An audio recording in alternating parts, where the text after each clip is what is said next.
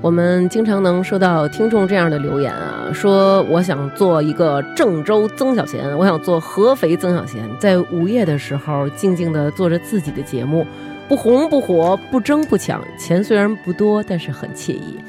那么今天我们做这一期呢，其实也是因为有很多听众，他们都想成为电台的主持人，就像我一样。然而我不是一个正经的女主播，今天我们请来了正经的女主你播，挺正经的，是吗？那是还 没过分正经 啊了。还没录正经的节目呢。所以我们今儿啊，请来了正经女主播，来过一回，来过一回，来过了，来过嗯太多了这回啊！正式出场一下吧。正式出场，咱们让她给咱们说说，到底正经的女主播，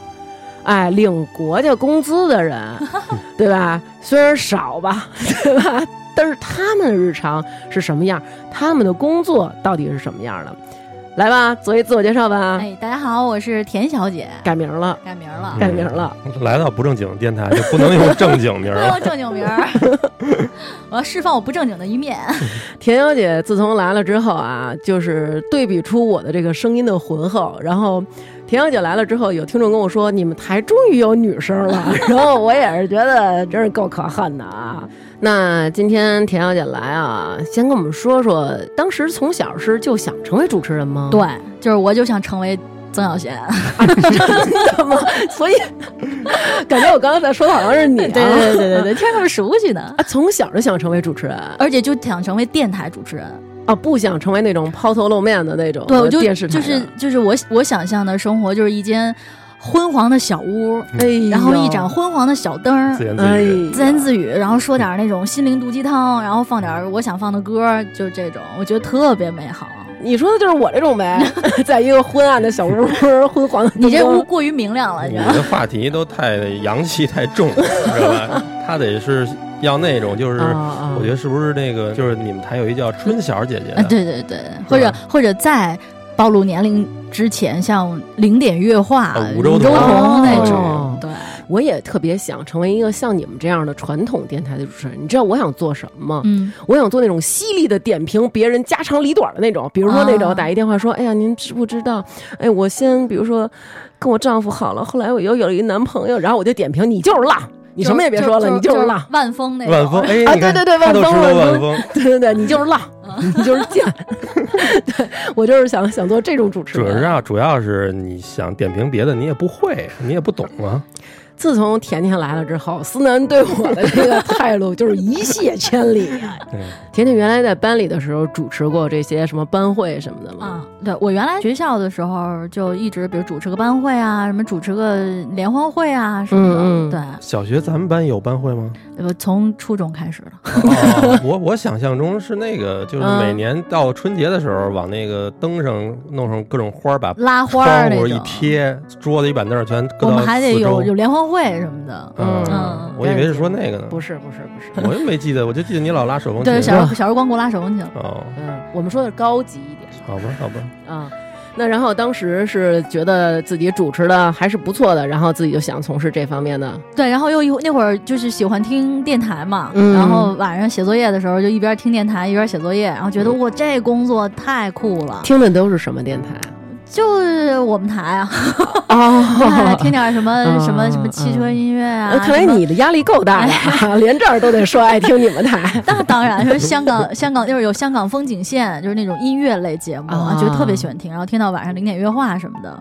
后来毕业的时候就说那就考考试试吧，然后就去嗯考了，那会儿叫广院，现在叫中国传媒大学，嗯考播音主持。嗯然后呢，还挺顺利的，还考过了。这个我我印象中那会儿好像专业是北，就是他不是北京不同嗯考区嘛，那会儿好像说是老师北京第三，就是专业，我真就的相当厉害还了，算不错。什么专业？就是播音因为它专业对，它是分艺术类考试，它要先考专业，嗯，然后你专业考过了以后，他会发你一个叫文考合格证，就是你拿着嗯这张证儿，你可以参加他的这哦个跟我们那画画那一样啊，对对对，是一样的，就一个一个类型嘛，然后最后提前招生啊什么这个这个路那数。那你那个专业考试的时候是怎么考？考你们诗朗诵之类的？啊，就是你自己随便先朗诵个什么东西，然后呢，后期是给你一个话题，然后让哦你、让你就此展开一段即兴评述。我印象特清楚，你想哎呦，我都都多少年了？我当时嗯考的是叫智慧城市，就是你看那个年代，就是说智慧城市是一个很时髦的，就是很前沿的一个东西。那个对年代广院那儿还是一片麦子地呢，什么他妈智慧 然后城让你市？考智慧城市、智慧家居，对，让你点评这些东西。然后我哦点评完，老师就说：“哎，不错，不错，不错。”结果说专业第三，但是呢，很多的时候就是理想很丰满，现实很骨感。然后嗯我主要是因为最后学费不够，就是学费不够，对，因为当时就是艺术类考试，他那会儿学费是一年一万，就是哦只学费一年一我万。们那一年一万三呢，对，然后呢，我们家那会儿家庭条件挺困难的，因为我单亲嘛。嗯嗯，然后呢，所以就是没有那么多钱给我让我去上这种艺术了，因为你只有学费是一万，然后你还要加什么住宿费、生活费，乱七八糟。就我就觉得可能我妈压力有点太大了，对因为我妈当时身体也不好，嗯，所孝以顺就觉得算了，就是可能就就就意味着不适合干这行吧。当时想的是，嗯，然后就去首经贸学人力资源管理、呃劳动与社会保障，准确说我那个专业。啊嗯，然后结果入校第一天就是各各社团招新，然后我就看见了广播台这三个字儿啊，我想我去灵广魂院的我呼进不唤。了，首经贸我还啊进不了吗？然后 就去报了啊，嗯，拿着那张文考那个通过单的八往上一拍，看见了吗？对，考过北这个京第三，还不赶紧的让我当这广播台台长？那种广播台是不是那个麦克风上都缠着红布的那种？对对对对对对 对，小时候哎呦你看啊，人甜甜从小听的这个节目都是什么香港什么什么这那的，听的都是那种 我港都台没听音过，我乐。就听点那个单田芳什么哎，的。对，你看，所以人今天是这种的声音去这种台。我从小是听那个秦勇，骑着脚下嗯的马刘兰芳是吧？你的偶刘兰像芳 对，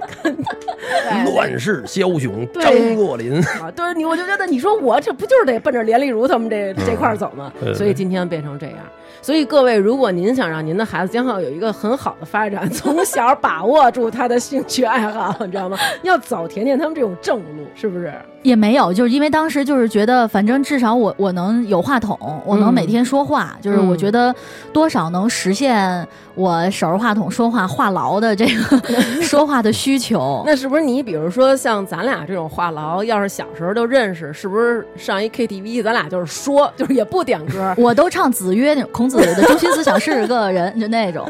暴露年龄的一全首程说歌，话。哎，暴露年龄了。暴露年龄了。哎嗯然后就是真没想过，但是到了大四的时候，就嗯觉得说。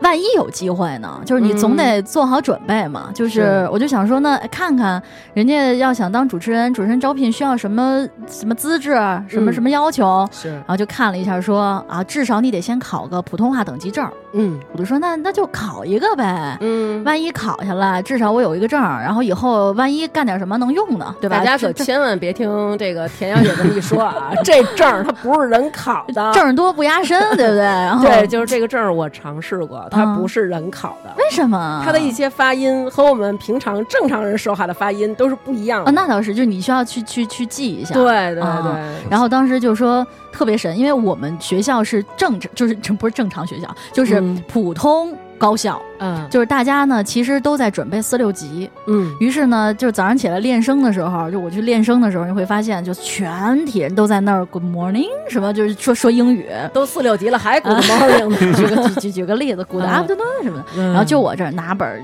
倍儿厚的那个什么普通话等级证，花红柳绿，你可就，然后所有人看我，这人有病吧？不不会说中国话吗？难道？对你跟他说，你说我是外国人，对我考的是中国的四级中对，文说。你在干嘛？我说我考普通话等级证儿，所有人都说，因为我们学校我也不是那种就是教育学校，你比如说你要当老师，你还是需要考普通话的。嗯我们学校就都是经管类的，就嗯没有普通话需求，所以他们说嗯你为什么要考这个？我当时也不知道为什么，就觉得我应该考，反正我考一个下来，至少是我为了我的梦想努力过。当时就是想说，我哪怕啊没干这个工作，但至少我为我的梦想努力过，是，然后我就去考。嗯然后考的时候还在那个他要提写一个表儿，上面写着说你的方言区是哪儿。我当时我是方言区没方言，普通话我就写普通话。然后旁边不知道哪儿过来一女生，一看就是学学这个的，就嗯就那样，你知道吧？就是嗯保证保证。你哪儿的呀？我说我北京的。北京的，你好意思说你说的是普通话？我学四年了，我都 没说我自己说的是普通话。我说那我应该写什么？你写北京话哦，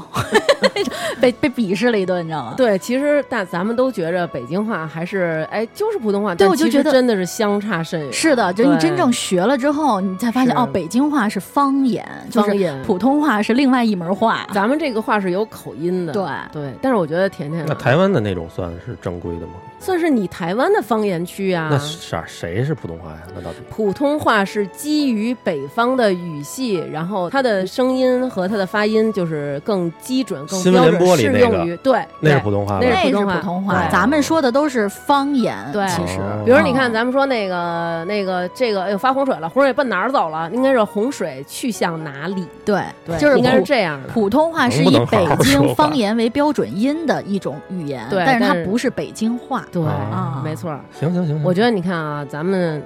其实有很多人都想当主持人，那咱们今天就打像碎他们这像梦想。对，就咱先先帮他们建筑这个梦啊。嗯，嗯你向梦想迈进的时候，得先像甜甜这样，你要做好这个准备，最起码您得把普通话给过了，对对吧？就像刚才甜甜说的是，我这机会来了，我得先有这个把握。对，婚纱咱先穿上，哪再说老爷们儿从前面过， 咱薅上是 谁？而且对吧关键，你真的去练去学，因为我还报了一个那个培训班，嗯，然后你才会发现，哇、原来这里面还有这么多讲究，原来从来没有想过。比如呢？比如说调职，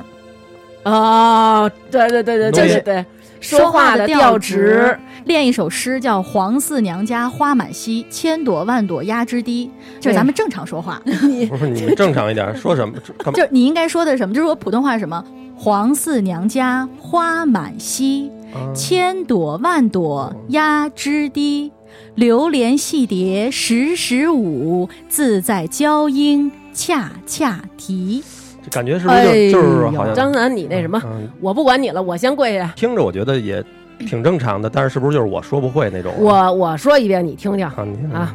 黄四娘家花满蹊，千朵万朵压枝低。流连戏蝶时时舞，自在娇莺恰恰啼。他带着一种个人的情绪那种感觉，就是你的调值是往下，每个人往得下把它的调低的对对你比如说千朵万，咱们一般说千朵万朵压枝低，就是叫压枝低，就你越来越低，对应该是压枝低。 我因为怎么没听出区 别呢？你听着 啊，压枝低和压枝低，就是你的低是要高的，你明白吗？啊，一每个是句都要这样吗哆？就是你是要保证你的调值不下落的，就是你每一句话都要保证一个这样的调值，你才能保证你的这个音发出来是圆满的。包括五，就是它是三声，你一定要发成五，就是你要把这个弯儿拐上。一般人会发成五五，嗯，对，或者吓是着了你这比如花红柳绿，柳是这样子的，一般人会发柳。柳就一半儿，或者发多了柳，就是你明嗯白，嗯甩嗯出去。但是呢，它其实就是一个三声，叫柳。但 是但是平常我们说起来会很别扭，比如你看我叫刘，大家都叫我叫刘娟儿 嗯，娟儿，你就往下讲，其实叫刘娟，对，叫刘娟。对，然后你就会觉得，哎呦， 谁又在村口教我呢？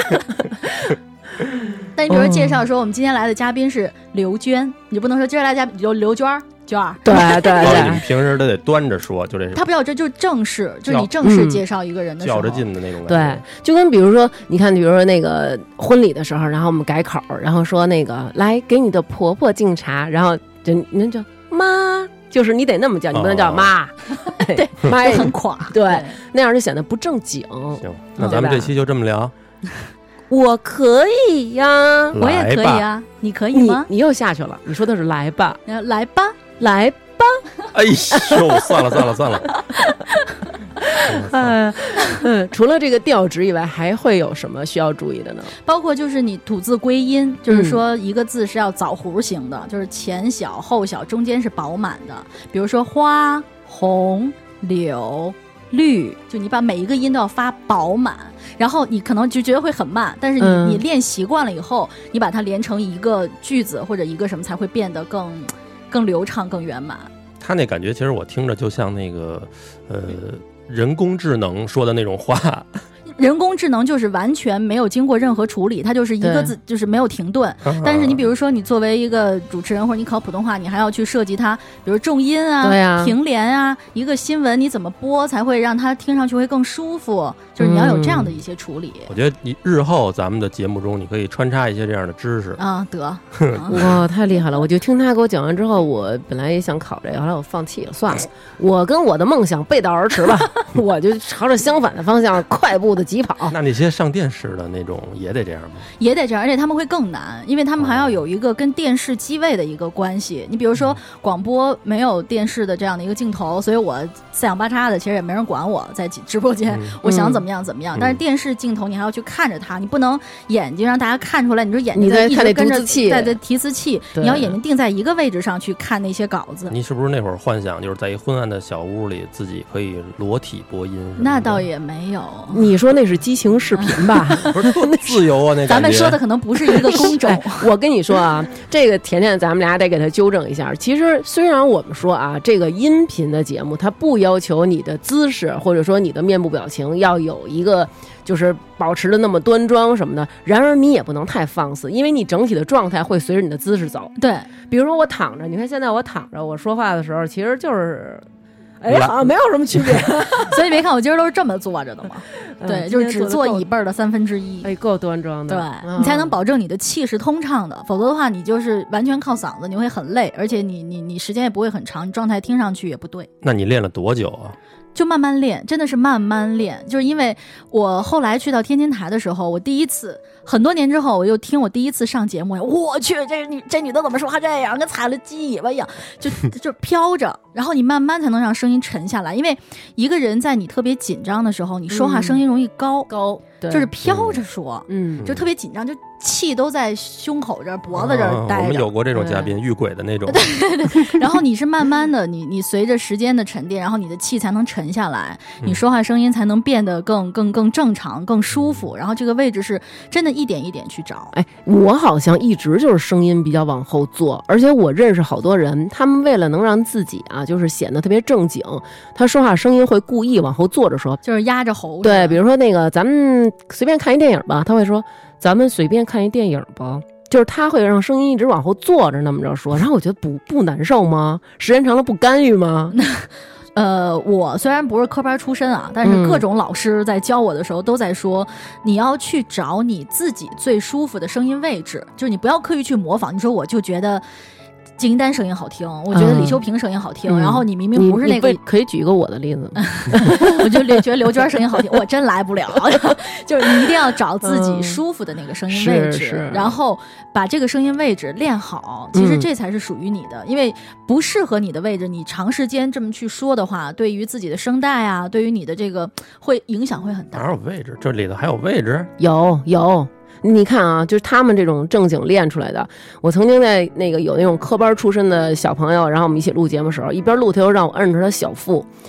真的是硬的。但是我这就是不是，可能是也有憋着屎呢可能我也有点肉啊， 反正我长期是软的，我是用嗓子说，但他们都是用丹田。对，你要时间说时间长了的话，啊用嗓子说会累老。传说这个唱歌什么什么用丹田，这对哎，你举一下桌子，就是你抬一下这个桌子，嗯能找到丹田的位置。你站站着，啊，真的吗？我们现在开始起来抬桌子然了。后你你你使劲搬桌子，嗯桌子有用劲儿，那就是小腹腹肌那儿你硬抬一呗。下，嗯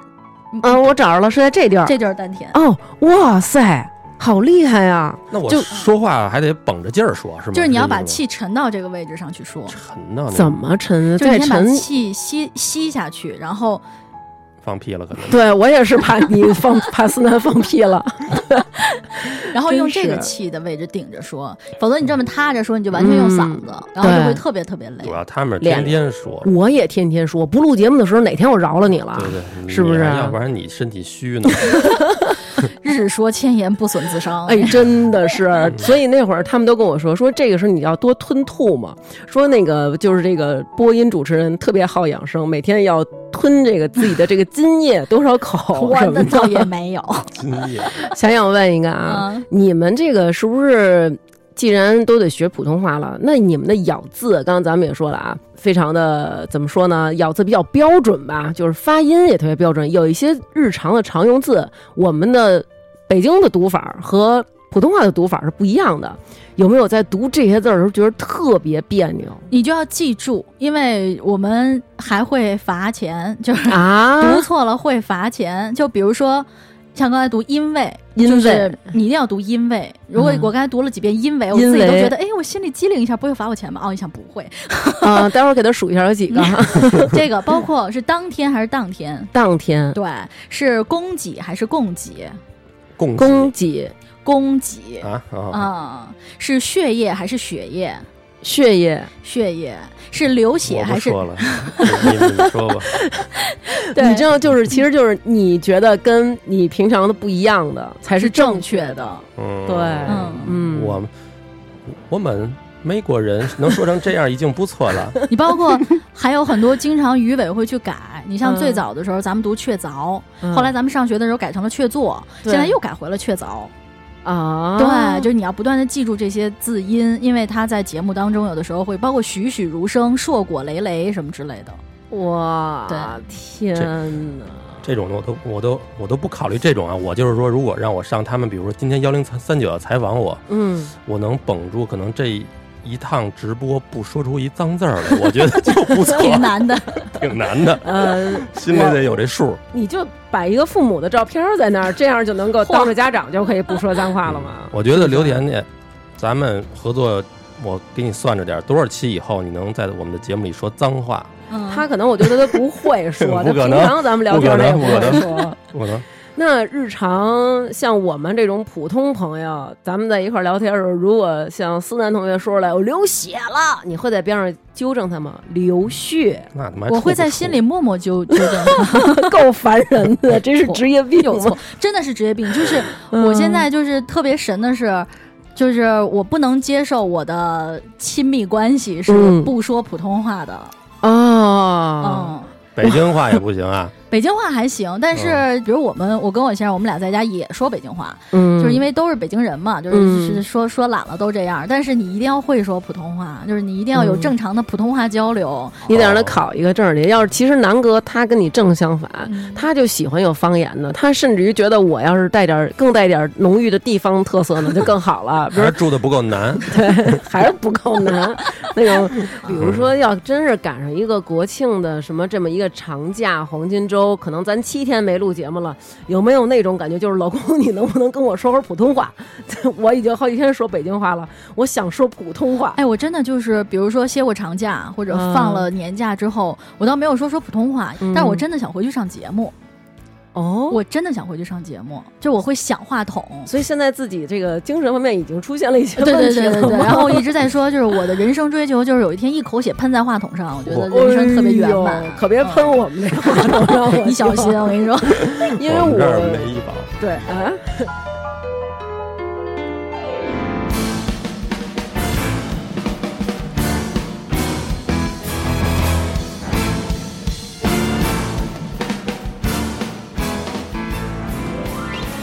那毕业之后怎么进的这个幺零三九啊？没进幺零三九，我毕业的时候是去了天津台，啊天津人民广播电台。是真想干电台， 真啊真想想干干电台电台，当时特别神，就是我毕业的时候呢，因为我本身学劳动与社会保障的，嗯我已经找到了相关的工作，然后那个工作马上就要跟我签三方协议了。嗯在签三方协议的前一周，我坐在那个办公室里，我就想说呢，那我这辈子真的就跟广播没缘分吗？然后我就搜了一下，叫嗯主持招聘，嗯第一条央广中央人民广播电台，嗯， 他们想还用社会照片对他们也就有每年都有社嗯社招，哦，然后当时年龄应该要求的是二十八岁以下。对，嗯，然后呢，嗯相关条件什么必须相关专业，就是嗯最远是个中文，嗯然后北京台也一样，就是咱们北京所有的媒体都要相关专业。我这专业实在离得有点太远了，嗯所以北京肯定没戏。那当时你呃给你分配的那个，呃就是你找到的那个单位是干嘛的？就是一个企业做人力资源，那你应该打电话问问他们，请问你们这儿有广播站吗？ 哦也行。有没有这个内部的广播嗯广播台台啊？哎，我可以 干。对，所以就。嗯就觉得北京肯定没戏了，当时就想说，真的是随机说那外地呢，然后再往下就是天津台。我想，嗯哎，天津也不远，嗯我一看他招聘条件只是向社会招聘，没有要求相关的，比如专业什么之类的。嗯我投了一份简历，纯是好玩儿，说至少我投过了，你嗯不要我呢，确实也是我能力有限。你不要我，那也就是你没有赶上这根儿， 那就是你们家祖坟上没有这根蒿子呗。是这然后意思吗对啊，然后就投了，投了以后，嗯没想到过两天有人给我打电话说我们是天津人民广播电台的，嗯，呃，想让你过来面试。我说是啊、去呗。还是请假吧。对，就是请了个假，说、嗯那会儿真的是我都没有进过天津城，因为每次比如说嗯出去去去山东去什么，就都是从天津边上绕一下，都没。当时就想说，那去天津看看吧，反正也没有嗯去过天津，人家不要我，至少我去天津玩一圈，可以。吃个包子。对，然后就去了。嗯，啊、然后第一次进天津人民广播电台，就在魏津路一百四十三号，嚯哎呦，记得真天清楚。天津大学和南开大学正中间的那个对面儿。嗯，然后就去了，去了以后呢，就碰上那个我当时是天津经济台、嗯天津经济广播，然后碰到我们主任面试我，当时我还特别跟人家倍儿不忿儿，说你学什么专业的？我说我学劳动经济的。他说那你知道毛于轼吗？我说我知道啊。那你知道毛于轼的主要经济学观点吗？我说老师，我学劳动经济的。嗯那个我们专业特别牛的那教授叫郑功成，您知道郑功成的劳动经济学观哎点呦吗？喂， 把人把人主任怼了一顿，老师应该说你可真够哏儿的，然后老师说说那个报纸，你给我指指哪个是报眼，哪个是通栏标题。我说老师您说我我都不知道。 然后他说你不是广播台的吗？我说老师我干广播，我不是干报纸的， 然后 不知道对什呀，么他。干嘛问你报纸 啊？就是你至少应该是通着，他就是觉得这是新闻新闻专业的应该掌握的一些基本素养。嗯后来说，那你你你你去给我念个什么东西吧。嗯后来就念了一段什么什么参考消息之类的。嗯后来说这样，你你你要不要先来实习？嗯，我说啊，他说我不不不代表能要你，但是你过来可以先 实习。你说呸，那边都给我三方协议都签了，我上你这实习来，那对玩呢？我要然不后是因我为就这个梦，我就直接跟他说行，哎然后回家我就跟我妈说。因为毕竟我妈身体不太好，而且我就意味着可能我以后就只能每周回一次家。然后我就跟我妈认真的谈了一下这件事情，我说这是我的梦想，我不嗯想一辈子说最后留留下这个遗憾。因为如果人家没有要我，那就是那是另外一说。但是现在我有这个机会了，我想去试试。嗯后来我妈陪着我一起去找我们单位领导，因为单位特领导特喜欢我，啊我跟人家解释半天，人说行你去吧，就是嗯追梦是很很正常你妈的。还陪着你去，对，因为这他就觉得要害怕要正式的去跟人家说一下这件嗯事，嗯嗯因为马上就第二天就签三方，我等于临时嗯毁约的这 样的一个情哦况。嗯后来领导说说行，那你那什么吧，你去吧，说不是半个月吗？这样你半个月不行，你再回来我们还要你。哎哎呦，呦哎呦，我就好感动，就是我连续很多年，就每年都去，就就跟这个领导每年看他呀，或者我就觉得真的嗯还挺感人的。但是我心里想的是，我哪儿有脸回来啊？要是不行，嗯，就是是觉得背水一战的这种。然后我就去了天津，三月二十一号去的天津。记得真清楚，对，，因为那是很重要的一个日子，人生中人生真的人生中很重要的一个日子。嗯然后在此之前，我还特意跑雍和宫去抽了个签儿，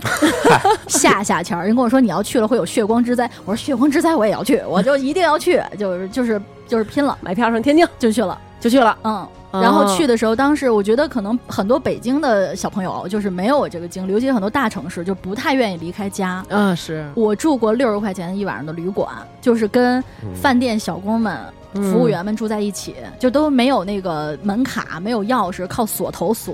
啊，然后没有卫生独立卫生间，没有独立浴室，就是你每天早上起来要出来，在一大水池子那儿，就跟这叫什么宿舍一集样，体宿舍那集体种宿，舍那种。你想三月份还挺冷的，那洗澡怎么着也得让小哥儿，小哥儿你帮我泼一盆呗，就只能是拿水回来擦擦，就没有洗澡的地方。那是说一上来就是没租着房的时候，周转的时候吗？因为当时跟我说实习半个月，就是那会儿实习半个月短租就。嗯，不好租房，啊所以我对当时就想的是说，那就先，先先过渡一下吧。嗯后来呢，我们那个领导真特别好，半个月以后跟我说：“哎呀，你不行，你住到台里的这个叫什么，呃，技术人员值班宿舍吧。”等于我嗯半个月以后就寄住到了台里边的一个宿舍里，然然后哦就算住宿问题，基本上就不用住在那么个地方了。嗯嗯所以大家其实可能看到今天觉得，哎呀，挺好的，你这个你那个。其实大家为了能够拥有今天的这一些东西，其实年轻的时候或者小的时候，真的付出了好多好多。哪或者年的事儿啊？零五年，零五年啊，他刚毕业。对我就是嗯大学毕业那年。哦，嗯，嗯然后等于是三月二十一号到了台里，然后后二十二号我印象特别深刻，就是天津叫什么自行车商品交易洽谈会，嗯那会儿天津有好多展会，然后我们当时台里领导主打的一个叫展会经济，嗯，因为天津各种办展会嘛，然后拉着我说你去一块儿采访一下吧，然后让我看看完又说给台里发个连线，就是现场。大家好，我是主记者谁谁谁，我在什么什么展会给您带来现场报道啊，是描述一下。嗯描述完了说回来写个稿子吧。嗯，后来当时我们那个新闻部主任说，哎呀，看了你就听了你的连线，我特别想认识你是谁。哎，这小姑娘嘴皮子也利落，逻辑也清楚，哎，我觉得真是个好材料。看了你写的稿子以后，我瞬间不想认识你，什么玩意儿？ 因为完全我没有受过任何的新闻训练。哦，哦，不会写那种通稿，不会写那种短消息，因为短消息要求格式下面要有导语，嗯，岛屿完了之后是一个一分半的消息，你要有现场录音，你要有描述，而且还要写成倒金字塔结构，就把重要的放在前面，最不重要放在后边，写成那么个东西。我当时描述的是今天春暖花开，风和日丽，我对啊来到了什么？ 小学作首文先映入眼帘的是一座假山，对，就是这种，然后就写这种稿子，然后哦完全天不，哪这是从一点儿都不会开始干起。这给谁看的？这稿子是这稿子是要第二天在新闻节目里播的，然后里里那个主任当时看完就吐了，说这种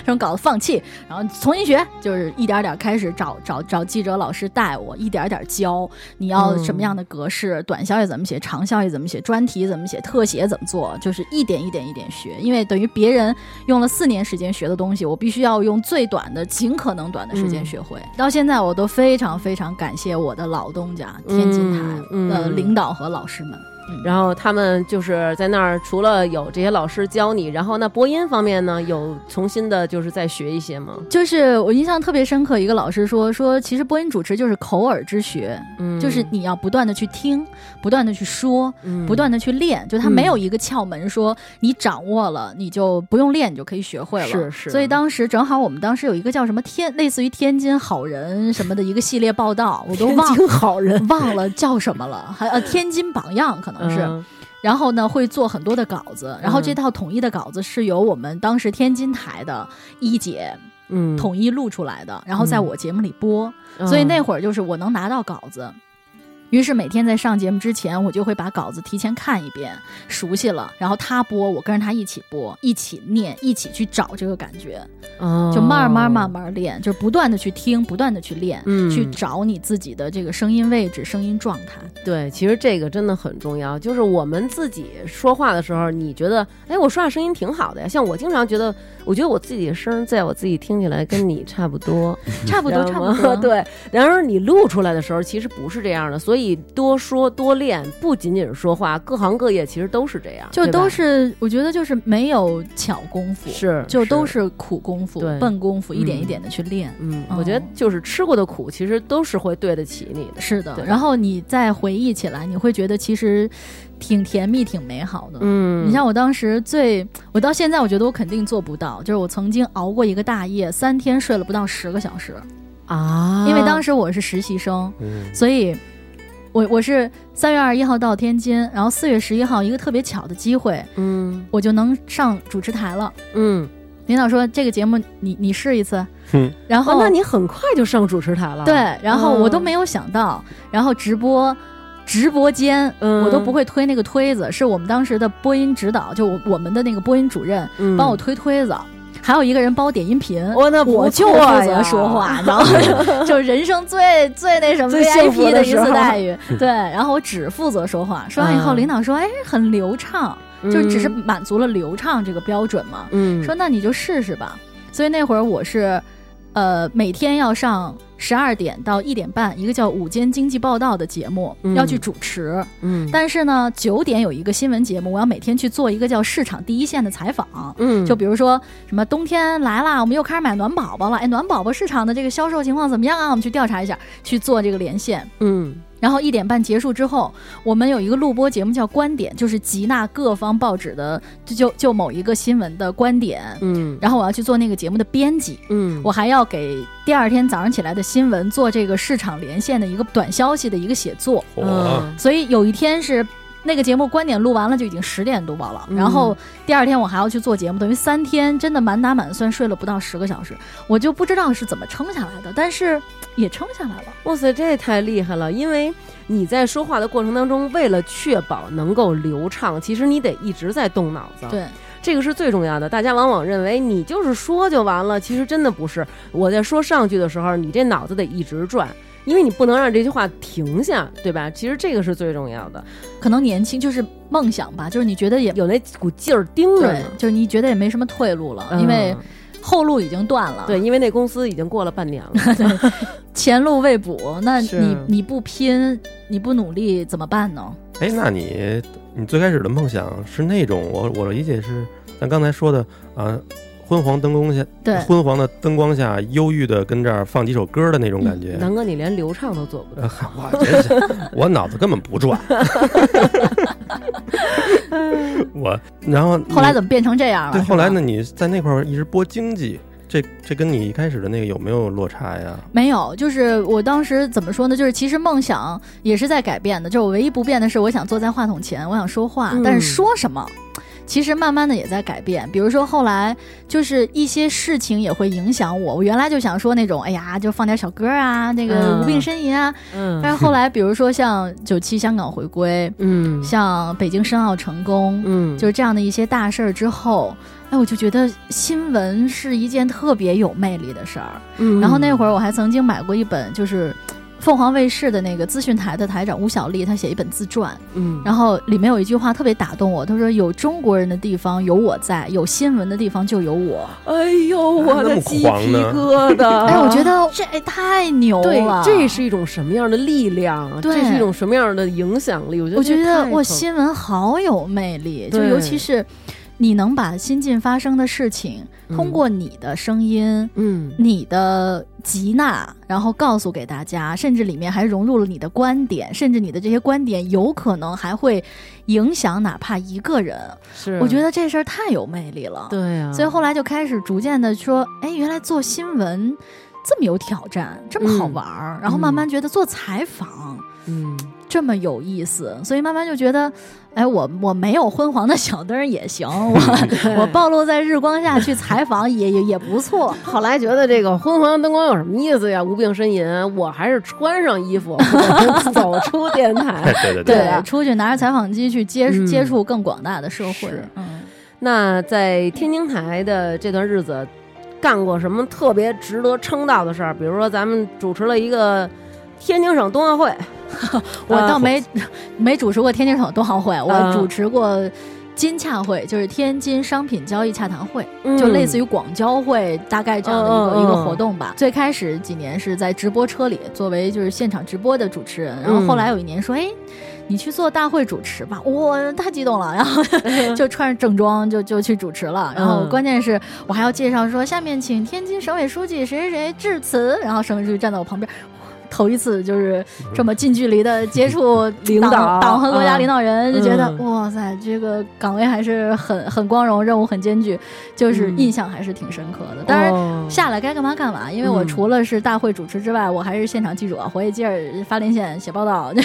啊对哦不是不能说加个微信什么的跟领导什么 的。人家这属于一人多能，对吧？这么能个儿的人在台里是不是如鱼得水，到哪儿都平摊啊？那倒也没有，因为就是嗯对于广播节目来讲，就是广播的主持人和记者，就是都要求是这样的一个素质。每嗯一个主持人其实都是，你放下话筒以后就要出去承担采访任务，就是这是广播的一个要求。因为广播一直以来我们说的就是单兵作战能力很强，然后嗯时效性相对高，比嗯电视，比如电视你可能出去，你要有出镜记者，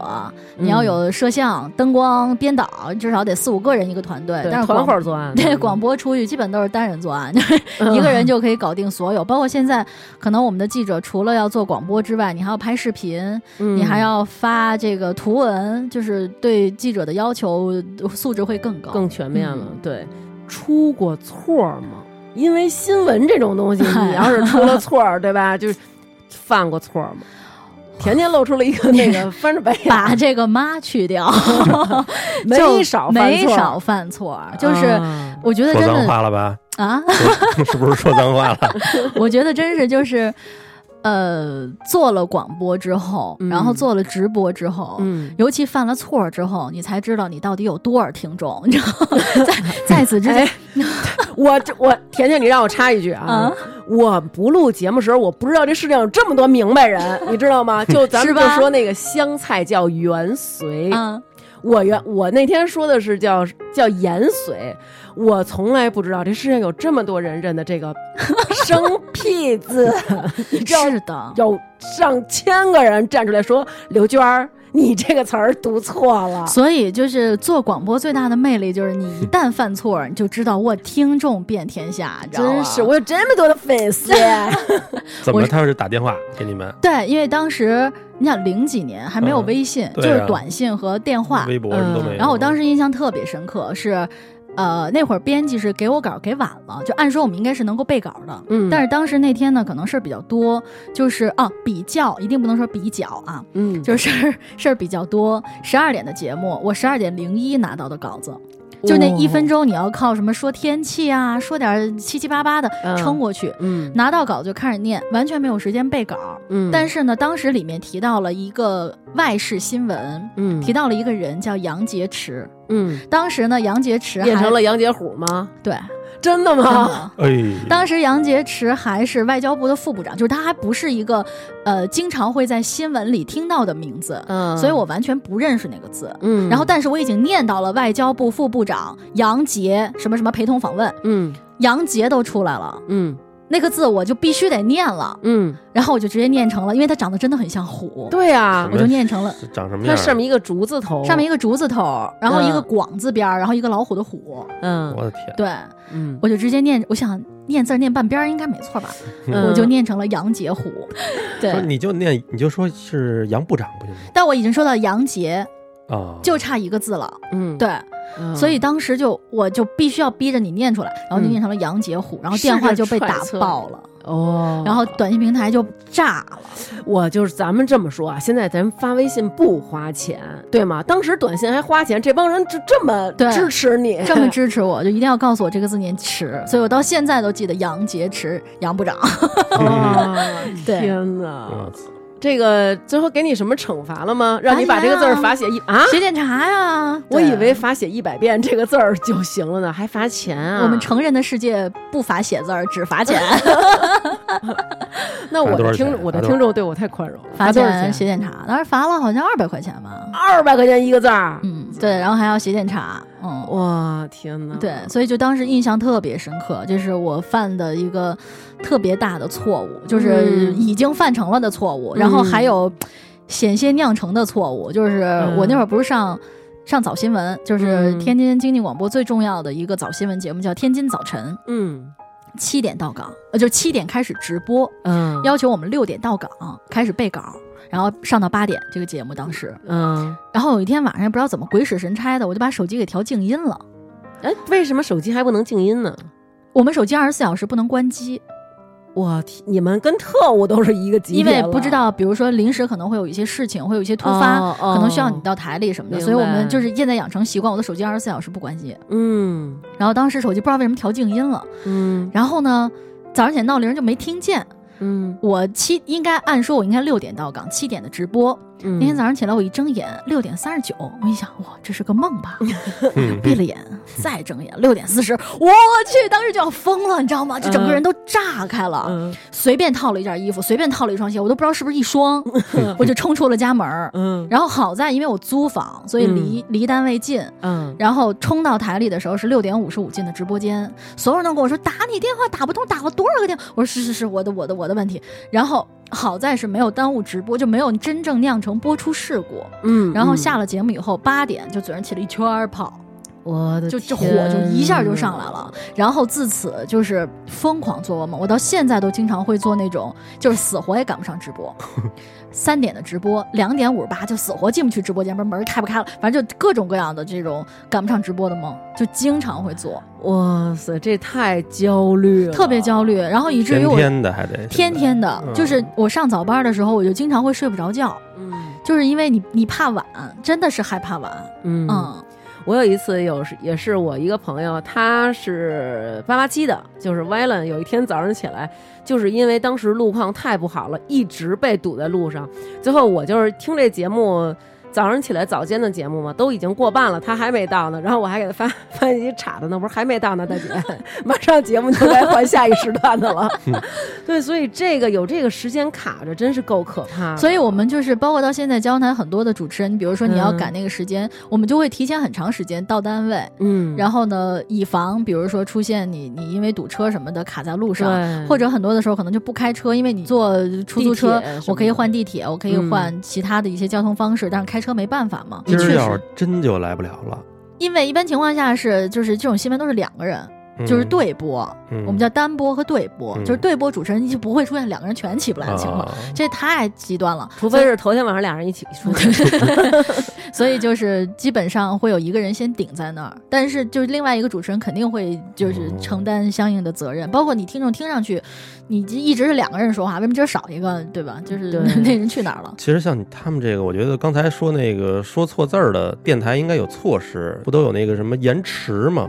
嗯，就是你这个是你啊虽然你说出去了的话，但是我可能五秒以后其实才到听众耳朵里。 对你你说这个其实在于什么？在于那天时间很紧，如果有那个背稿的话，其实就像甜甜说那个，大家会把不认识的字查一下这个字是什么，然后把它的拼音标注在那儿。那也不能防止，比如说这主持人今儿妈的发疯了，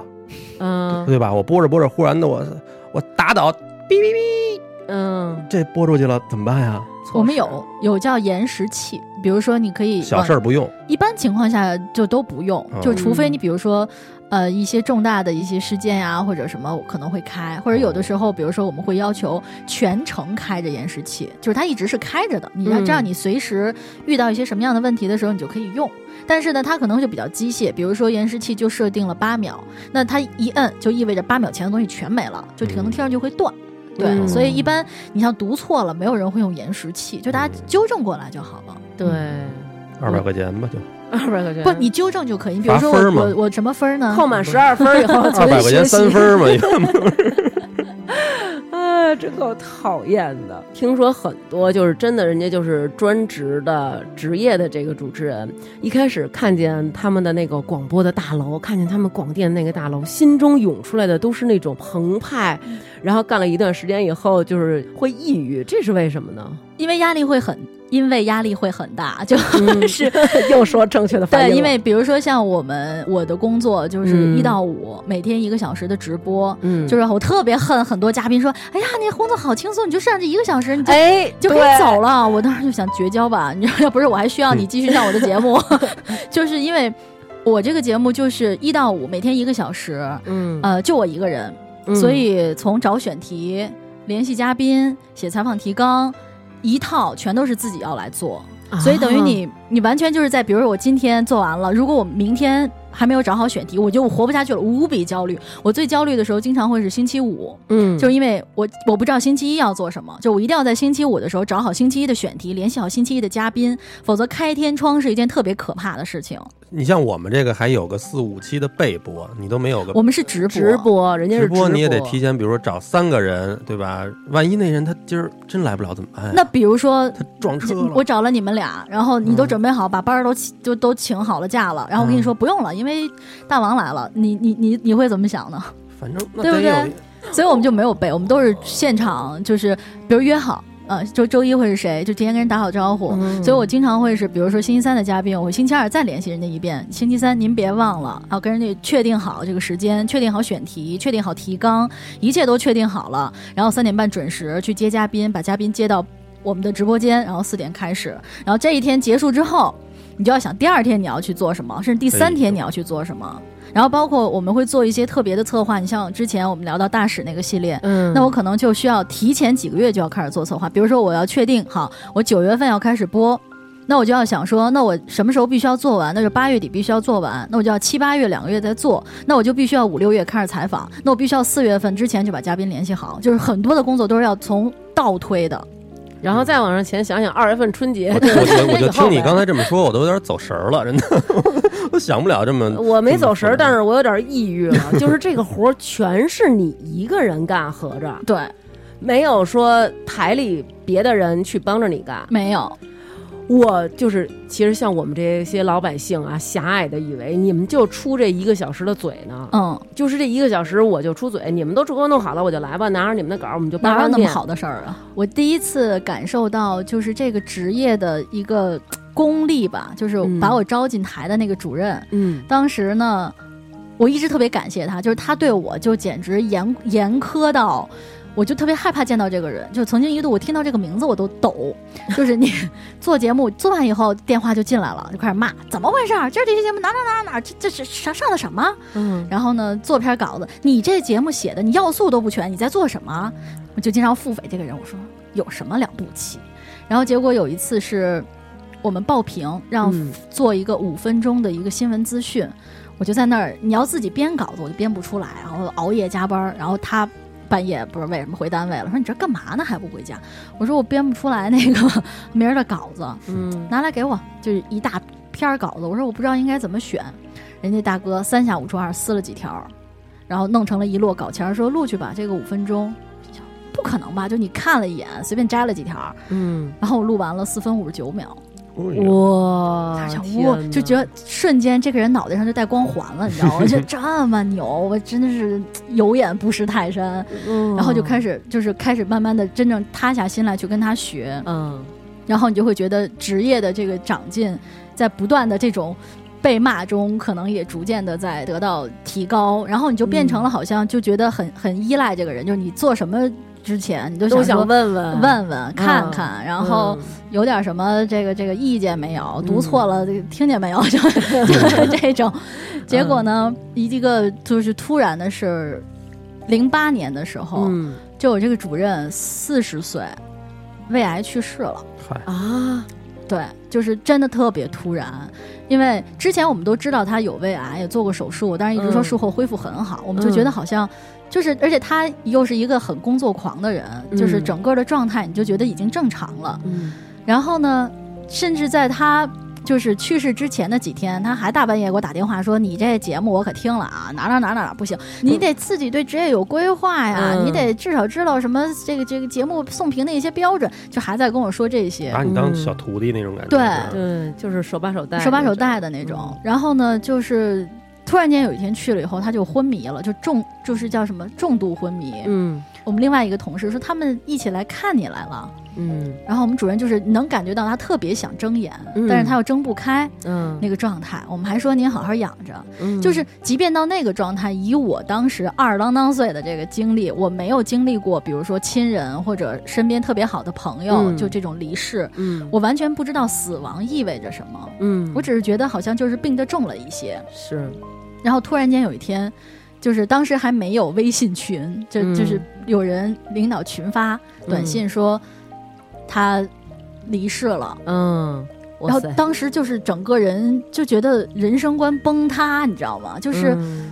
我我不知道，就是无法理解前一天还能给你打电话发短信的一个人，嗯就是嗯突然之间，你用任何一种方式都再也联系不到他了。是，明白关键是那会儿跟我们说的时候大概是六点半，嗯我那会儿是晚上十点的节目，哦哎呦，然后直接就我还要假装什么事情都没有发生一样嗯去上节目，嗯，然后我还是一个时尚类的节目。我还要就是状态特别积极的啊！大家好，欢迎收听我们今天的什么什么节目。我们要跟大家聊的是今天的什么什么春季流行趋势、夏季流行趋势，还要去跟大家说这个。太扭曲了，对，然后你放歌的时候，就是当时就是眼泪唰就下来了，但是你要嗯看着表，嗯因为你只有五秒钟的时间去调整情绪哎，呦你下面要说话了，太呃太焦虑了。你他必须要天哪哭到五秒前停止，把鼻涕擤干净，然后开始你下一段节目。嗯哇天哪，所以就真的是在那一刻，我才认识到说这个职业的残酷性，它不是残酷在说你多累，嗯身体上多辛苦，嗯是你无权在你工作的时间流去露出你真实对的感情，流露你自己的情绪，是因为在那一刻。嗯你不是属于你自己的，嗯你这个人、你的声音、你的状态、你的一切都是属于这个节目，都是属于是听众的，你对无权去宣泄你的情感。是我们这一礼拜一期节目，有时候我还跟刘娟说：“哎呀，今儿 能改天吗？今儿有时候今儿心情真是不好，都不、嗯不愿意说话的时候都有。他们这就更更别提了，对，对谁还没有心情不好的时候是啊，？其实就是上次录节目之前，我们俩就是有一次，我们俩就吵架，然后当时就是他就心情特别不好，他就说你把今天的这个，要不然咱们今天别录了，我今天状态不好。然后我就，然后我其实也是状态不是特别好嘛，然后我就说那个晚上照录，因为这边都已经安排好了。然后到了晚上的时候，就是。拼命的调整状态，然后结果还是录的很欢快的一期，但是其实心里可能那种不开心的那种感觉还在。比如说，我们知道周末要录节目，但是可能周四的时候吵架了，我就必须得赶紧有周五必须得和好，这就是一个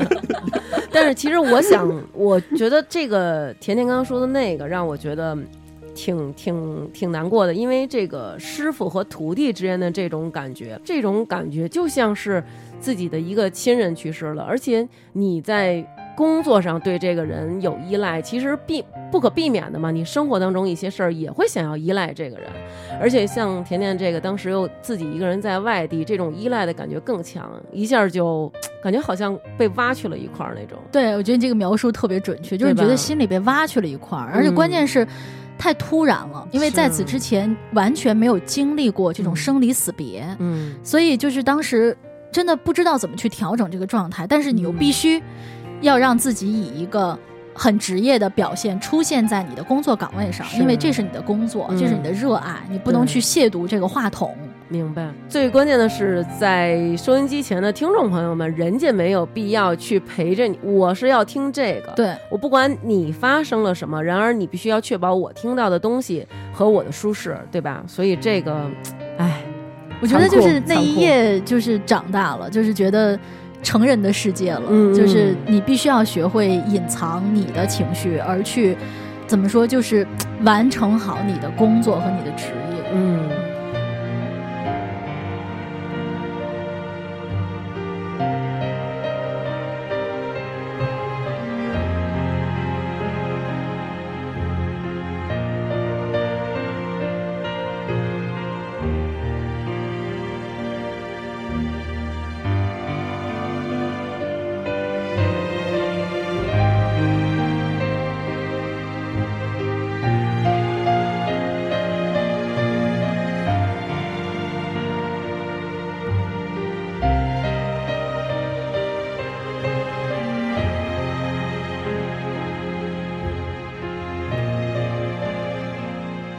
那最后咱们怎么被北京台给挖过来 了？嗯当时是，也是一个很巧，就是北京台那两年是每年都在主持做一个类似于叫全国主持人选拔赛，我参加的那年叫小 DJ 大不同，小 DJ 大不对，同，叫小 DJ 大不同全国主持人选拔赛，统一先成多北的。哎为为什么我感觉你好像是一个童星选拔那种然后，小 DJ 一个 然后嗯 DJ，我当时就想说，哎，参加一下试试吧， 啊？万一成了呢？我还能免费喝多少年新中国？哎，然后就说那就投，因为他当时要求是说，呃，已经在省级以上媒体工作的，就是可以不用从初赛最开始开始，你只要寄嗯样带就可以了。 嗯嗯，然后我就寄了一份样带，嗯，然后呢就说好，那你来参加复赛吧，就是在北京那个广播大厦酒店。嗯先答一份类似于什么知知考试题知识的那种，什么什么嗯什么知识都有。啊然后下边就开始那个什么才艺展示、自我介绍，然后嗯一些各种各样的比赛，然后就一路复赛、半决赛、决赛就就进厉了害啊。对，然后最后是新闻组 第三哇塞，进的，就反正咱老得在前三待着呗。那倒也没，就就是也也也是巧了。嗯然后咱们台就咱俩，你当第一，我当第二，确保还是前三名。得嘞，然后就是因为这个参加了这个新成多的这个比赛，再加上天津话不是很标准，最后成功的被北京挖掘儿成功。对，当时就说，呃，因为当时正好也赶上北京台缺人，嗯就是我是应该二十号决赛，嗯，然后北京台跟我说你能不能二十六号来上班儿。我火，说 我说行行吧，然后就等于是比赛之前我就已经知道，不管我成绩怎么样嘛，反嗯正我就二十六号去上班儿。刚开始也是播新闻吧，那这么快就能从那种天津地方台辞职吗？就是慢慢的就是也是一个过渡，就是先是两边，因为北京这边也没有说这么严格，就是你必须每天都上，就等于是两边先这样慢慢的走着离职手 续，是人然那边后一下突然缺一人，慢慢就是老在天津台念错字儿，然后那啊啊啊个啊早上起来也得手机也得给人站好最后一班岗，是不是？啊，他嗯刚才我忘了问了，天津台也说普通话也说啊，不是哦你说怎么能哎问出这种我问题？以为天津台那就得这么说话呢。但是就是 它的语言环环境确实是不环一样境。比如说，哦你看贾祥华出我来了，在对天津的时候，就是一回北京，我妈就说：“你怎么说话在天津味儿啊？”嗯然后我在北京待两天，一回天津，他们就说：“你这北京方言可又重 了，永远处在很纠结。”因为天津话也很带人，就是它也是那种特别容易被拐走。天津话、东北话都巨带人，嗯对对吧？对，所以就是慢慢也是慢慢改呗。好嗯，嗯，好行，现在我要问一点儿啊，咱们那个普通老百姓的迷思了啊，咱们可以简要的回答，好不好啊？录节目的时候，你面前是什么？仨电脑，仨电脑，嗯，一个电脑是。就是路况嗯或者一些相关的这个信息啊什么的，就是外网还有电脑。路况，对嗯我们有路况，然后有气象，路况不都是林志玲负责 吗？ 对，我们也自己念一些，我嗯们也模仿。他说的那个是导航， 讨厌。然后另外一个电脑就是我们的主播机和备播机，就是嗯负责，比如说，呃，所有的音频、广告、宣传带都是挂挂好我们的那个播出单，然后嗯你要一点一点往里调你的音音乐或者音频什么之类，然后你要嗯嗯用手动去点哪个是要连上播，哪个是单独播什么的，所以我啊好麻烦们面前是哇三个电脑，对，顾着这个还得顾着说话，手里哦还有推子，要是啊，对，因为你还得推话筒，甜甜说那推子不是脚头那个，不是说手底下这儿还得理着发那种。嗯我刚才他说电脑三个，我以为有一个看 大盘，看这个 恒生还指有数还有一什个么的那个微信的那个网页版、 啊还有一个是 游戏，就是如果要是我的话，这边说着话，这边让我调这个，我可能会说：“等会儿啊，听众朋友们，我现在先我先挪一下这个啊。”哎，哪 儿挪对对对好，哎，挪全好叨逼出来那了。个，咱们接着说啊，刚才咱们说到那个什么，我可能得这样。我们就已经基本上不用了，就是你手上动着，脑子里就是说着话，其实是不耽误的。就是我这边是负责我的推子，然后嗯三路 CD 机，就是你要保证随时能推出音乐的。嗯然后呢，还有我们的这个主播放站的这个这个信号。嗯副播放站的信号，然后我们有好几个直播间，然后还得有交管局的这个信号，都在你这一溜儿。然后呢，嘉宾的推子呢在副播那边儿，嗯，然后一共有三溜儿四个话筒，所以我一般就是我得先那样够着把嘉宾的开 开，然后把我自个儿的开开，然后说话。有点技术含量这要没有点钢琴的功底，干不了这活儿。主要在胳膊长，你知道吗？我这种胳膊短，天天够着，哦我就跟人嘉宾说：“您这就使三四啊，因为三四离我近， 天天跟人不要使一二，一二离我太远。天哪，太累了。那放歌的时候，你们是不是就能休息啦？对啊呀、每次一放歌，立马就摘耳机往后边一靠，就 葛优瘫在椅子上，然后等到最后剩三秒再坐起来，呃，你们录节目的时候让你们带手机进去吗？让啊。但是哦你可要以的调静音，啊对，因为为现在就之前是不让的，因为就说会有一些信号的干扰或者影响。但是嗯现在不是涉及，比如说你要开微微信的那个公众平台，它都要嗯扫二维码什么之类的，哦所以我们就会把手机带进去，但是一定要跟嘉宾也说好，手机可以带进去，但是要调成静音模式。嗯他特别狠，那天我跟他发微信，嗯而且我发着发着突然发现，哟，好像快四点了。我说你这是不是该那什么了？怎么还跟我说话呢？嗯，他说我已经在直播间里了。我说这心理素质可以，真是我以为人家是说着说着新闻，手里头还能这个跟我这儿发着微信呢。因为跟你说话也不用动太多脑 子，可能不是，他说的是还没开始呢，是对，吧？还没开始呢。哦嗯那个录节目的时候，能像在咱们这儿的时候想喝水喝水，想吃东西吃东西吗？不可以，不可以，直播间是不能带水和食物进去的，因为水也不能喝，水也不能喝，因为嗯直播间里面有特别多的机器和嗯线路，如果你水万一洒了的话，它就会把嗯线泡了。嗯就会造成播出事故，就是播出事故是一件特别大的事情，嗯所以水和呃吃的就一律不能带进直播间、直播区都不可以带，哦，那要喝水就是得出来喝，嗯带出来喝，因为我们是有两间屋嘛，就是外面是导播间，就是导嗯播老师，比如连电话连线啊或者一些什么，他们会坐在外面，嗯就你可以把水杯放在外面，但是水杯一律不许进直播间。明白了，嗯，好辛苦。那么还有一个啊，我想问问你们这个平常这个不同时段上不同的节目，这是按照业务水平分吗？也没有，就是按照节目时段来分。哦嗯，不是那种说您这个就是剩一会聊天了，这么着吧，你去跟观众们互动吧。哎，你看他行，他逻辑行，他流畅，然后他财经，就是不是这样的。不是，就是还是哦要看节目的，比如时段划分，或者你的这个你适合的一些节目类型什么，但是跟业嗯务水平其实没有太大的关系。还有啊，很多小地方台啊，白天郭德纲，晚上卖假药。我跟南哥我们经常听，就是那种 河北旅游卫视广播、河北旅游文啊文化化广播，文哎化广播，对，还得那然样后他们还有一个台歌叫《听我的不听他的》，河北旅游真是够窄的文化广播。 对，这种行为是可以的吗？晚上卖的那就是假药啊，什么你泡了我这个脚， 这你问人你就家哪怎知么道着？啊？现在是管控他们吗？现在管的还是挺严的，哦，然后为什么你们这个主持的时候啊？基本上都是男生女生搭，是因为男女搭配干活不累吗？是因为如果两个人都是同性的话，声音很容易分不出来。他们是不是不太了解我呀？你可以试一试，还没 有发觉就我是这说个实话，苗就苗他这个声音条件嗯，就在你们那儿能能行吗？ 其实声音条件倒是次要，就是普通话水平你还得继续练一练， 至少至少得考过一甲和主持人资质。对、嗯哎其实那春晓好像声声就挺低沉的，对，就是他不一定，就是还是看整个的这个状态和嗯感觉吧。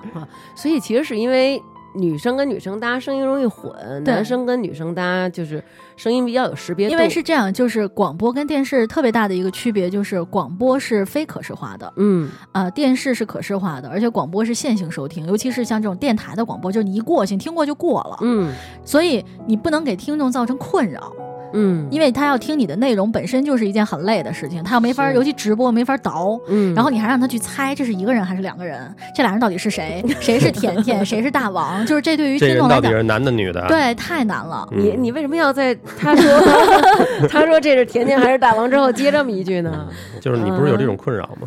所以就是一般都是男女搭，这样能够很容易的区分出来。哦，明白了，所以包括你看我们广播有时候会跟电视有一些区别，你看嗯电视可能会说据悉什么什么么什么什么事情发生，嗯但是广播很少用据悉这样的方式，因为嗯据悉大家不知道你在说什么，他会想、嗯什么叫据悉，然后他是想不是明白，那个对，想明白什么叫据悉，你这据悉的事儿就已经过 了，所以广播都会改成据了解。哦对更浅显一些，对，包括比如说嗯十月二十五日，我们都很少说十月二十五日，我们会说嗯十月二十五号，就把它变成更口语化的一种表达。哦，而且广播很少说长句，嗯都是短句，嗯这样方便大家理解，因为它只是用听觉来跟你沟通。嗯包括你像我们广播可能更注重，你像我们做新闻或者做采访的时候，我会有一些现场声音的引入，比如说我去采访工地，我就一定要上来先打打打打打桩，嗯就给大家营造一种他能在脑海中想象出这样的一个画面来，嗯因为广播是。不可见的，所以你是要给它营造出画面感，嗯所以可能广播跟电视在很多操作上还是有不一样的地方。嗯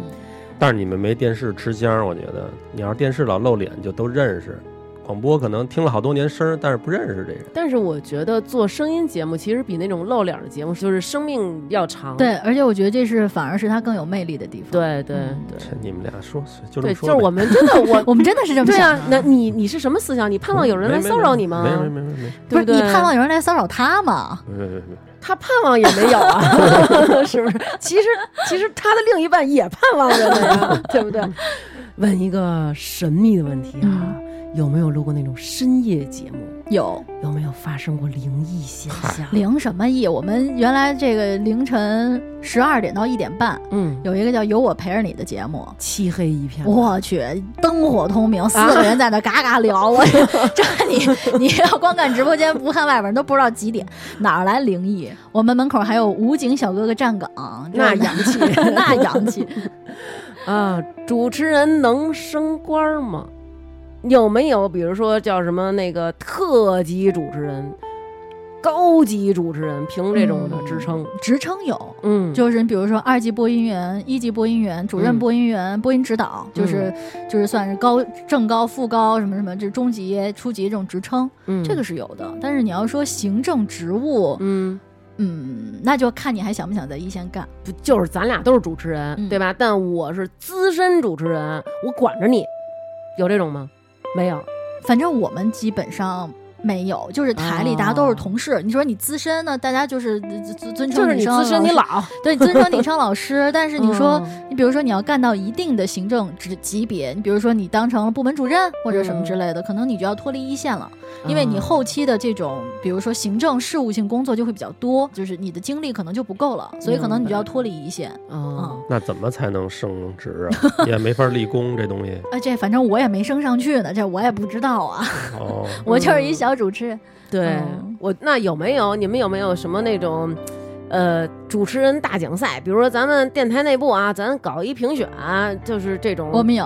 嗯我怎么们有，评就是基本上我们原来是隔年评，就是嗯一年是叫听众喜爱的主持人，一年叫听众喜爱的广播节目，嗯，就是是年年这么倒着评，怎么评啊？这种东西，就大家投票啊，呃，就是听众投票加专家投票加什么什么这各种，反正最后加权。就在微信什么这种地方吗？对微信、短信、什么报纸，嗯啊行了，，啊今年就你了。哎，谢谢您，我给你定了，得嘞啊！回头咱们再那个把这个链接发在听 众群里，得就嘞，是大家发一下啊好。嘞哎呀，哎呀，我就一下踏实了。你梁什总么时候说出咱们电台第一第一次脏话，我们给你办办这，我们给你办这事儿，你想听哪一句？ 我拼了。就想听专业的人说几句脏话。不用说，不用说，我给你 评，我给你评。哎呀，你还有什还是么大王好。还可以那个再让你那个来我们这儿自己完成一个梦想，就是自己那个放歌，然后忧郁的那种。太好了，哦，你喜欢那种啊？不是，这不是人家的理想吗？啊，下回我们俩并明让跟你录一期节目，让你感受一下，嗯，全程我们俩都是那么说 话。我就想听这 个。你哥们儿，你就喜欢俗 的是吗？那那哎，那你们那个有有被开除过的吗？就是你们这主持人主持人，没没有，那你们这工作合着是算是铁饭碗？ 也不是，你可以自己走。哦，是，那那我知道， 因为他们这工作压力还挺大的，走的人你想多吗？现在其实也挺多的，是吗嗯，对，因为确实压力也大，尤其是像这种新闻类节目主持人，你想每天。你一睁眼就是饥荒，嗯就是选题、嘉宾，然后这个提纲，啊，然后包括相关的采访，有的时嗯候就是真的干着干着有点干不动了，你就会想说，我图什么呢？这是这一天天的，这一天天的，是对，啊你像咱们这，比如说这期，比如说前日那个今年年初你得肺炎了，咱们跟听众朋友说一下，肺炎了，实在起不来，听众朋友都说没事儿，养着，养得好养不好，你要养不好，这死了我我们来。送你是吧？不是这这个这这不在了，我我可以去，我我我娶你，对吧？那你说他们这行吗？你不可能说今儿我病了，我不去了，我不想去了，今儿大姨妈了，第二天不去了。哎那肯定也有生病的时候啊。有，但是基本上就是，那你就得提前找替班儿啊。嗯，就是你说到生病这事儿，就是这个行业还有一个很残酷。原来在天津台听的一个不是老生病是同志的故事，就是每一个入台的新员工都嗯会被讲这个故事，来告诉你这个职业的神圣性。嗯那个老同志呢，我没见过，肯定嗯年纪特别大了，就退休了那种。嗯，他是上早班儿，早班儿编辑，就意味着他得四点多钟到单位。然后那天早上起来呢，起来以后迷迷瞪瞪的就就骑车往单位走，然后前面碰上了一个拉钢什么钢条的还是什么什么钢管的那个车，钢筋，嗯当一下就撞上了，肩膀给扎透了。哎呦哎呦，然后这个时候老老同志选择的不是马上去医院，是先找电话找替班儿，哦我得先把替班儿定好了，我才能去医院。哦，嗯对，所以我们在现在的工作也是，你比如说我突然间发烧了，我第一个想的不是我要去医院，我是想谁能给我替班儿，才哦能、嗯才能生病，才能去住院，才能去各种嗯平时有个小感冒，你这个扛着啊老咳嗽、擤流鼻涕、吸溜吸溜的，那这也不行啊。关话筒咳嗽啊，哦，关话筒擤鼻涕啊。哦啊，因为哦好在这个节目不是你一个人嘚吧一钟头啊，嗯嘉宾说话的时候你就擤鼻涕呗。嗯哦，好哇塞，这么有讲究儿。你你嗯干到现在，你烦了吗？其实有烦的时候，但是呢，你说要让我不干了，我真嗯舍不得，因为确实是就是，这可能就是把梦想当职业最那啥的一个地方吧，嗯就是。你真的舍不得，就是你也会觉得这个行当其实跟任何一个行当一样，也都有江湖，也都有很复杂的地方，也都有你干不下去了很烦，你觉得特失望、特委屈、特不想咋样的时候，就像你这种性格，在这种江湖里，我觉得能坚持到现在，真是够不易的。嗯就是我就觉得你你坚持 啊，就是尤其是我 我后面又采访了很多人之后，嗯就是我为什么现在越来越喜欢做人物访谈，去做这种。跟人听他们的故事的这些事，嗯嗯就是每次当你干烦了的时候，然后你出去采个访，觉得你那点屁事儿算什么呀？ 是对，那说到这儿了，都采访过谁呀、能给你这么大的鼓舞？呃，我采访过一对夫妻，嗯，就是习近平主席还曾经在这个老老老吓唬先吓生唬谁呢？你老天去天的跟我世们吓我一跳，我以为是习近平主席夫妇呢 真。是哎呦，去世之后，嗯还曾经说要号召什么全国人民向他学习，叫王继才。我不知道你们听没听说过，就嗯是嗯嗯开山岛守开山岛的一个民兵的排长。嗯我当时呢，曾经真的去到了燕尾港镇，上到了那个开山岛，大概就是离连云港十二海里左右，一个一平方公里大小，就两个足球场大小的那么一个岛，四面环海。嗯一对老夫妻在上面守了将近三十年，啊，就他们就他们两个个人守在那个岛上，干嘛呀？手得挡。因为那个个岛原来是就是它是登陆中国的一个跳板，就当年日军侵华的时候，就是以这个开山岛为跳板登陆的连云港。哦，嗯然后呢，在新中国成立之后，它就一直是我们的一个战备岛。嗯，但是呢，在八十年代，就是我们和平发展之后，这个岛就是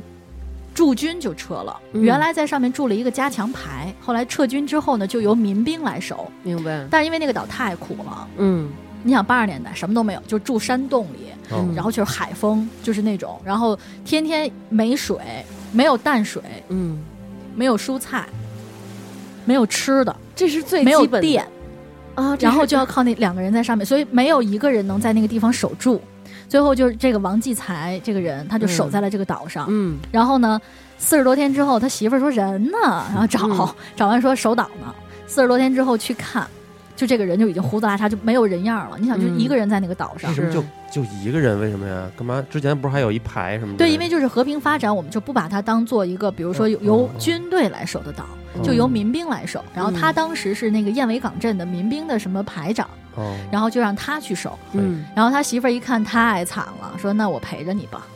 他们两个人就一起守在那个开山岛，那吃什么喝什么？没有淡水什么的这些都没有怎么淡办水，，他们就挖了一个就跟地印子似的、地窖一样的东西，接然后雨接水雨水，嗯然后往里边扔泥鳅，去嗯吃那个净化，地上的污泥，嗯嗯然后扔消毒片儿，嗯然后就然后再打出来滤一滤，就喝那个瞪一瞪，就喝那个水。哦然后没有电，就刚开始拿手电什么的，后来就给他们架了小型的发电机，然后经常海风一吹就就就没电了。嗯然后呢，吃什么呢？就是谁渔船路过的时候，就给他们烧点儿什么干粮啊哦，自己都没有一个叫什么自己的船能回去，是吗没有。啊？对，这。然后呢，他们就天吃哪炒黄豆，因为就是哇能吃吃那种能存得住、放得住的东西，嗯腌嗯咸菜嗯，就这种。然后一旦比如说台风了，船就靠不了岸，他们就只能去挖那个蛤蜊，嗯就是嗯一日三餐吃那个。嗯，天，然后说，当时他们的那个儿子啊就是在岛上生的，因为嗯当时想下下岛的时候赶上台风，嗯然后他老婆就临产了，所以他就靠着一个类似于步话机嗯跟岸上的这个医生，呃，交谈说怎么怎么接生，怎么接生怎么弄，嗯对，嗯然后他亲自剪断了儿子的脐带，哇，然后等于那个孩子就生在了岛上，嗯然后五岁之前那孩子一直生活在岛上，说赶上台风的时候他们就天天吃蛤蜊，然后吃的尿都是白的。我说那你守在这个岛上，你的任务是什么？他说我每天就是要把这个五星红旗升起来，证哎明这个岛是中国的。又又说这我又个，要又哭又来了，又来了，又 来了。哇，哎呀呀呀！呀对， 因为其实其实可能大家会觉得这样没有意义，然而。这个土地是我们国家的，它就要有我们国家的人在上面生活。你看，过去就像清朝那会儿，他们满清入关以后，其实会有大量的人就从东北，然后迁到中原来居住。那个时候，东北的人是非常稀少的。这个时候，沙俄就入侵，所以之后，对吧？然后康熙他们什么那个雅克萨之战什么的，其实每一个地方是我的国土，就有我的人。你就要宣誓主权。对，而嗯对且我觉得最让人感动是他要每天去升这个国旗，我就是真的看着他，因为我在岛上生活了两天，嗯就五点多钟的时候，就是伴着那种海风、嗯细雨，他就要把国旗自己升起来，就像是一个仪式一样，就是每天对自己去完成这个仪式。然后他，嗯我还跟着他，就是每天要巡这个岛走一圈儿，然后写嗯守岛日志，嗯今天正常。昨天正常就这样，但是他在这个过程当中处理过几起，比如说走私、嗯偷渡这个案件，嗯因为他这个岛正好处在中国和日韩的中间，嗯你可以拿它作为一个补给站、休息是点，是所以他处理过很多这样的一个事件。嗯那这种职业，就是说个俗的，那给多少钱我也不干，就是你说给多少钱？给多少钱也没用啊。你猜给多少钱？哪年？一三年左右，三年的最低工资也得是三千吧？一个月吗？啊，你猜他们给多少钱？两千多，一年，一三年千。一年三千，嗯，哇，哇天啊哪！我曾经还采访过，就是当时他们的这个这个这个人民武装部，我说为什么他们的嗯工资这么低？嗯他说因为现役都都没有多少钱，他何况是民兵？他他说我们已经为他争取了。后来，嗯比如说成立了临时党支部，能够有一些其他的额外的这个收入，所以他们后来大概一年能到一万多，嗯这两个人。然后这个王继才这位老先生是突发脑溢血还是心脏病，就死在了开山岛上。啊对，上这个岛后来就变得很费劲，就是我上岛就是往返要三千块钱，哇，就如果你哇专程去上这个岛的多少话，公里？十二海里二，十二海里。对，往返要三千块钱，所以他们基本上就不下岛，就全一直在这个岛上坚守着这个夫妻两个。然后他儿子最后进了边防，嗯嗯，他儿子是燕尾港镇的第一个大学生，好争气啊，特别争气。主要你刚才说他不能主动的回来，我觉得太恐怖了。我要是真是有点什么着急事儿，生个病什么的，对都，所以走他不就了就在岛上，就是五十八岁嘛，就在岛上，就是就是算因公殉职嘛。他父父亲母亲去世什么的，他都没有没有没有办法回来送。然后他的大女儿到现在就是一直，我去采访的时候都不是很谅解他的妈妈，就是因为当时他们太苦了。然后他嗯女儿的学习也很好，他妈妈就初中都没有让读完，说嗯你不能读书了，因为家里太苦了，你要出来做工帮家里。嗯对，所以就是他不能理解说为了你们两个守这个岛的这个想法，要牺，牲我的这个一生。嗯但是这对夫妻就说，我为了一个承诺，因为我答应了别人，我要守好这个岛，嗯，所以我就一直要守在这儿。我守了这么多年，这个岛就是中国的，所以我要为了这个国为家了大家把把这个岛守好。嗯真是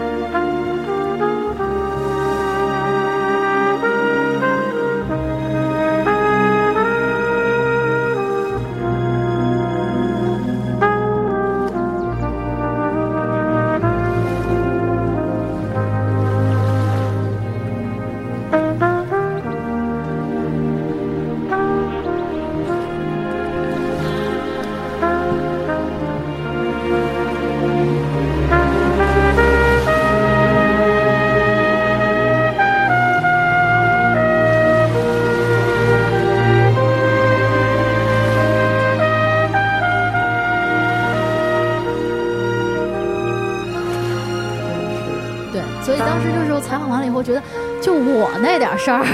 我那点烦，算什么呀？跟人家比起来，就是我人家这个日复一日的这工作，跟人家这种这么枯燥的日复一日一日的这样的工作比起来，已经算是丰富多彩了。对啊，而且就是你、你你所斤斤计较的那些所谓的得失，嗯，你所谓的那些不满或者觉你觉得不公平，就跟嗯人家公平吗？但是人家守在了这个岛上。嗯当然有一个好消息，后来我又去采访了国家海洋局的战略发展研究中心的一些人，他们就说，其实对于这样的一些。具有特殊岗位和特殊意义的人，我们是应该让他们有更好的生活条件、生活嗯状态，然后让对更多的人能够去守这个岛。嗯于是，在我做完这个节目之后，就是他们的这个条件慢慢的改善，比如说给他们有了发电机，他们有了电，嗯，然后呢，这个水环境也好了，包括他们也能上网了，嗯酒吧、迪厅都配 上，那就是你就去了，就是整个的这种状态，他们的生活条件都得到了很大的改善，包括越来越多的人知道了这对夫妻，愿意去看看他们，愿意去跟他们聊聊。其实他们整个的这个状态跟我去之前相比，已经有了挺大的这个改善。我觉得其实甜甜他在播音的这个行业从小就一直有这么一个理想，有这么一个信念，包括对自己有这么一个承诺，然后之后自己的一步一步都是向着这个目标去努力，而且现在。包括工作这么辛苦，这么多的工作，从选题、策划、找人、录节目、剪节目、找音乐，所有的事儿都是自己在负担。一天一天，这么多档节目这么做下来，其实也是有自己的这个热爱和这个执着在里面。真的也希望你就是能在这一行好好的把这个岛给我站住，我继续努力吧。坚守坚守。我其实在，在读研究生的时候，就是嗯嗯，毕业典礼上，嗯就是呃，导师说过一句话，让我印象特别深刻。嗯他说：“不要把想要的欲望当成梦想。嗯我怎么没听明白呢？想要的欲望当成梦想，对，就是很多的时哦候，你以为你、你的梦想是你想要这个东西，啊，但其实梦想跟想要之间还有很远。就是梦想，它其实是一种一种坚守，一种一种情怀，而不仅仅是我想要一个东西的这种欲望。没错。所以我觉得经历过这么多的事情之后，我为什么说我还依然愿意在话筒前，嗯甚至我会最开始说的，我宁可一 口一血口喷在血话 筒上。嗯最开始我想一个昏黄的小灯儿，后来嗯我想我去我去当记者，但其实嗯我并不知道记者是什么。嗯但是做了这么多年之后，我觉得就是这个职业给我的感触就是，就是话筒它是特别神圣的，就是当你把这个话筒递出去的时候，其实你是走进了一个人生，同时你还能够有这样的一个幸运和荣幸，就是。你能够把这个人生去讲述给更多的人听，来让嗯更多的人认识他们，嗯为他们所感动，为他们所、怎么说，就是你能记住他们，或者能在心里留下一点点涟漪。我觉得这是，嗯，说记录时代有点大吧，但是嗯我觉得至少是我愿意记录这一个一个一个的人，然后是让他们能够留下属于他们的一点声音，嗯一点痕迹。是嗯这就是这个职业的魅力，就是是你能够去走进更多的人，同时错能够把你感触到的，让别人也感受到。嗯嗯，我觉得其实这个是特别荣幸的一件事，所以我是特别珍惜能够有这样的一个机会。嗯嗯。 这段我一会儿我给你剪一个精简版发给你们台长。 谢谢你 啊，你知道，因为我觉得就，就正是因为有咱们这样的人，然后把这样的，不管是平凡的人还是伟大的人，把他们的故事讲给这些听众朋友，让他们也能知道，也通过咱们的声音了解和进入到这样的人生里。这是主持人特别幸运的一点。是，嗯，嗯，所以我会，我可能会一直干吧，就是干，一直 干，就是有一天他们干不动了，到咱这儿吐血 来，没问题。得 嘞，就这一话直给拿着撂这我儿的，话筒。一直五拿百着年你的话老筒主持人，那今天特别谢谢甜甜来跟我们分享了她的这个故事啊，我觉得也特别谢谢能有这个机会，嗯就是分享，可能我平时在在直播的时候分享不出去的这些嗯花絮，就是对可能平时都只能讲那些事儿，然后这次讲的是那些事儿这后边些的这事儿些事儿，对那其实还有很多东西都没有讲完，咱们就期待下一次，好，好吧？是以后穿插着讲呗。对，那这期节目就是这样，谢谢各位听众谢朋友的收听。谢然后，如果有一天我们甜甜要参加评选，也希望得到大家的支持。谢谢大家。就这样，拜拜。 Hello，大家好，又到了感谢打赏的时间啦！非常感谢大家在微店发发大王哈哈哈为我们进行的打赏。本期为我们打赏的听众朋友有刘杰、扎西德勒、喵喵喵、熊孩子是毛老师、王子、后场村首富、贺富贵是二哥呀、有唱诗人 Modern Head、最爱彭艾迪、知行书城、天天拆快递的草莓娘、晶晶、大鹏鹏、美人音姐姐、西罗库马、喵喵、林云刚、密伊斯康、滴滴金小普，只想吃喝玩乐与世无争的王爷、王翔、长角的狮子。以上就是全部为我们打赏的三十位朋友啦，非常感谢大家！在此我们要感谢罗德和智源科技为我们提供的识别赞助。就这样，拜拜。